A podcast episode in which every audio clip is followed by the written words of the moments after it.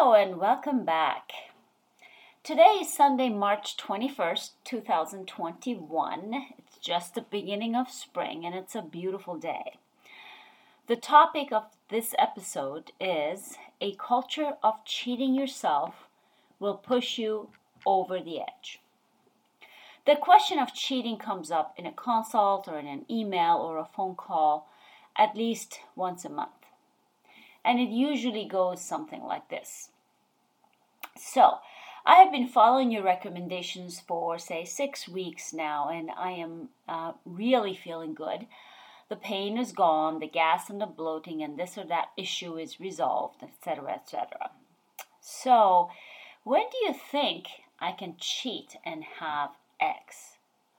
The item X in question is usually what I categorize as never let enter your body because I consider these toxic and most often the very source of the issue the person was suffering from to begin with. Usually, before I send my clients a shopping list and send them on a shopping trip, I send them to their kitchen with a complete makeover. There is a list of all the things they need to clean up and discard. Note, I said discard. I will cover this topic in another episode. We often go over this list very carefully, and I explain the logic, the reasons, and how most of these items are toxic and harmful to everyone's health and many of the items may be specific to a particular person due to their specific health concern or goal. This process is more important than the process of shopping for good things, and I always make sure I go over this list first. I believe that if you understand the reasons why you should not eat something or do something because it is detrimental to your health, or to your goals, you will not have a hard time making the right choice. But it is not always that simple.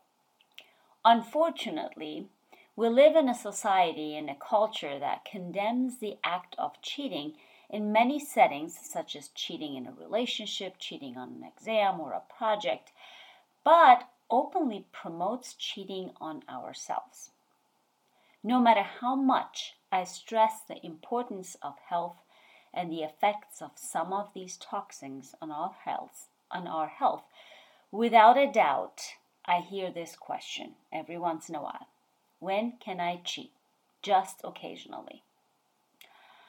To be honest, I usually try very politely to go back to my explanation and repeat myself and remind my client of that makeover list of their kitchen which should really be a makeover of their entire life for good. At least that is my hope and my goal for every single person. but what goes through my mind is something like this Consider someone going through therapy, treatment, or any means necessary to quit a toxic and dangerous behavior or habit. Take smoking, for example. Imagine after six months of not smoking, feeling great, getting a good detox, and feeling like they could do things without being out of breath or winded. This person asks the therapist or the doctor, um, So, when can I have a smoke, you think? Not every day, just one occasionally. If you were that therapist or the doctor, or even a good friend or family member who cares, what would your response be? Would you even think for one second, um, yeah, sure, go ahead. Have a smoke once in a month. That wouldn't be too bad, would it? Can you imagine any former smoker smoking only occasionally, say once or twice a month, and not ever go back to smoking more, or not feel the effects of that once or twice smoking? even if we really ignore the fact that smoking is bad for you, bad for others around you, bad for the environment, and bad for all of us directly or indirectly. The sad truth is that most of the cheat foods are highly toxic and highly addictive, and they will, alter your mindset, and they will make you lose good judgment. In many cases, many of my clients have quit another addictive or toxic habit successfully, only to replace it with another one. Sounds familiar? Many people quit drinking alcohol, which is great. Let me stress this again while I have the opportunity. No one, no one needs alcohol for any good reason. But quite often, they replace alcohol with something else to satisfy some of that urge. About 90% of the time, this is sugar. This makes perfect biological and biochemical sense. Alcohol is another form of sugar. I'm going to oversimplify this, but it will help you understand why this makes perfect biological sense. There are receptors throughout your tongue and your GI tract for sugar. So, not only do you taste sweetness in your mouth immediately, which is the first reward and pleasure signal, but you also sense sweetness, if you will, and the sweetness effects in your GI tract, which then in turn activates pathways that, that, then activate certain neurotransmitters, which send signals to your brain that you just experienced pleasure and reward. The alcohol addiction pathway and the sugar addiction pathway are very similar and in some ways overlap. One of these common pathways involves a molecule called gamma aminobutyric acid, or GABA for short. When the release of GABA is suppressed, this en- sends a signal to the brain to increase the intake of the substance that is causing the pleasure or reward. In other words, sugar or alcohol. This pathway is very similar for many addictions, narcotics, and or other addictive substances. Now, you may think this is very exaggerated, but it really is not. Sugar has very similar effects on your brain as does alcohol, nicotine, or many other addictive drugs. So, does it make sense for a person to quit alcohol or another addictive drug to replace it with sugar? Absolutely. Would it surprise you if I said to you that sugar withdrawal can be quite serious, much like alcohol withdrawal? I have seen people breaking down into tears in front of me not really knowing why they're feeling anxious or sad or depressed, only after cutting out sugar for one week. So let's post the question once again When can I cheat again?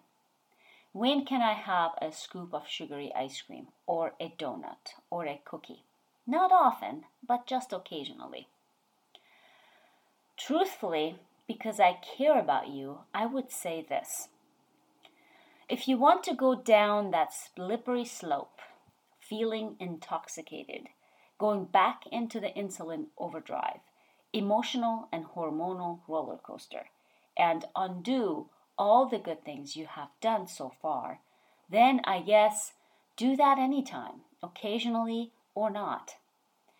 If you are going to smoke, it does not matter one cigarette or 25 cigarettes a week. And we all know that the former smoker will not smoke just one cigarette occasionally. We also know that the former sugar addict will not stop at only one scoop of ice cream or one donut or one cookie. Let me be honest, this attitude is what keeps me busy. People who believe that cheating on their own health and body occasionally is accepted do come back for rehab over and over. As much as it pays the bills, I much rather not run an addiction rehab center for repeat cases, but I really prefer to see successful graduates of a health academy. I want to solve the issue once and forever. I want you to not cheat on yourself. Because I really believe that this culture that accepts or even promotes you cheating on yourself is as dangerous as pushing you over the edge of that deadly cliff of addiction, regardless of the substance of choice. So when I hear a therapist telling my client, quote, if you really want a cookie, go ahead and have a cookie, end quote. I really would like to give that therapist a piece of my mind. I really think they should not have the right or the license to practice. They are not in a position to give advice or provide, provide therapy if that's how they feel. I feel the same way about doctors who tell their cancer patients, quote, eat a cheesecake if you have to, just gain weight, end quote. I really believe that this advice is as bad as a drug dealer giving drugs to an addict trying to kick the habit. They are speeding up the process rather than prolonging the life of their patients, and I think they should be ashamed of that. But sadly, Many doctors do not know this. They're not taught in medical school about nutrition therapy and the healing power of foods. They are taught to prescribe the appropriate drug for the appropriate problem, exactly by the books they study. But who writes these books? You guessed it the big pharma. There is money and profit in selling drugs. There is no money and profit in rehab and getting people off drugs. It is a twisted system, and yes, it is a culture of cheating. So call me that outlaw or that oddball because I am. I refuse to give into this toxic culture. I refuse to tell you it is okay to cheat on yourself. I refuse to give you my permission to damage your health, and I'm not going to be the one who pushes you off that cliff. People call me crazy when I say I never cheat. I'd rather be called crazy than a hypocrite. And I personally refuse to put toxins in my body because my health is the most important and the most valuable asset I own. Your health should be your most important asset you own, and you must be the most important person in your life. I got my inspirations for today's episode from many who are sucked into the culture of cheating, those who are taught that it is okay to cheat on yourself occasionally, but any other kind of cheating is frowned upon those who are confused because an expert or an authority figure tells them it is okay to cheat occasionally. And those who are standing on the edge of that cliff, unaware that this very attitude is going to push them off that cliff. I want you to stay step away from that cliff and never look back look back. I want you to ignore the expert advice that it is okay to cheat yourself.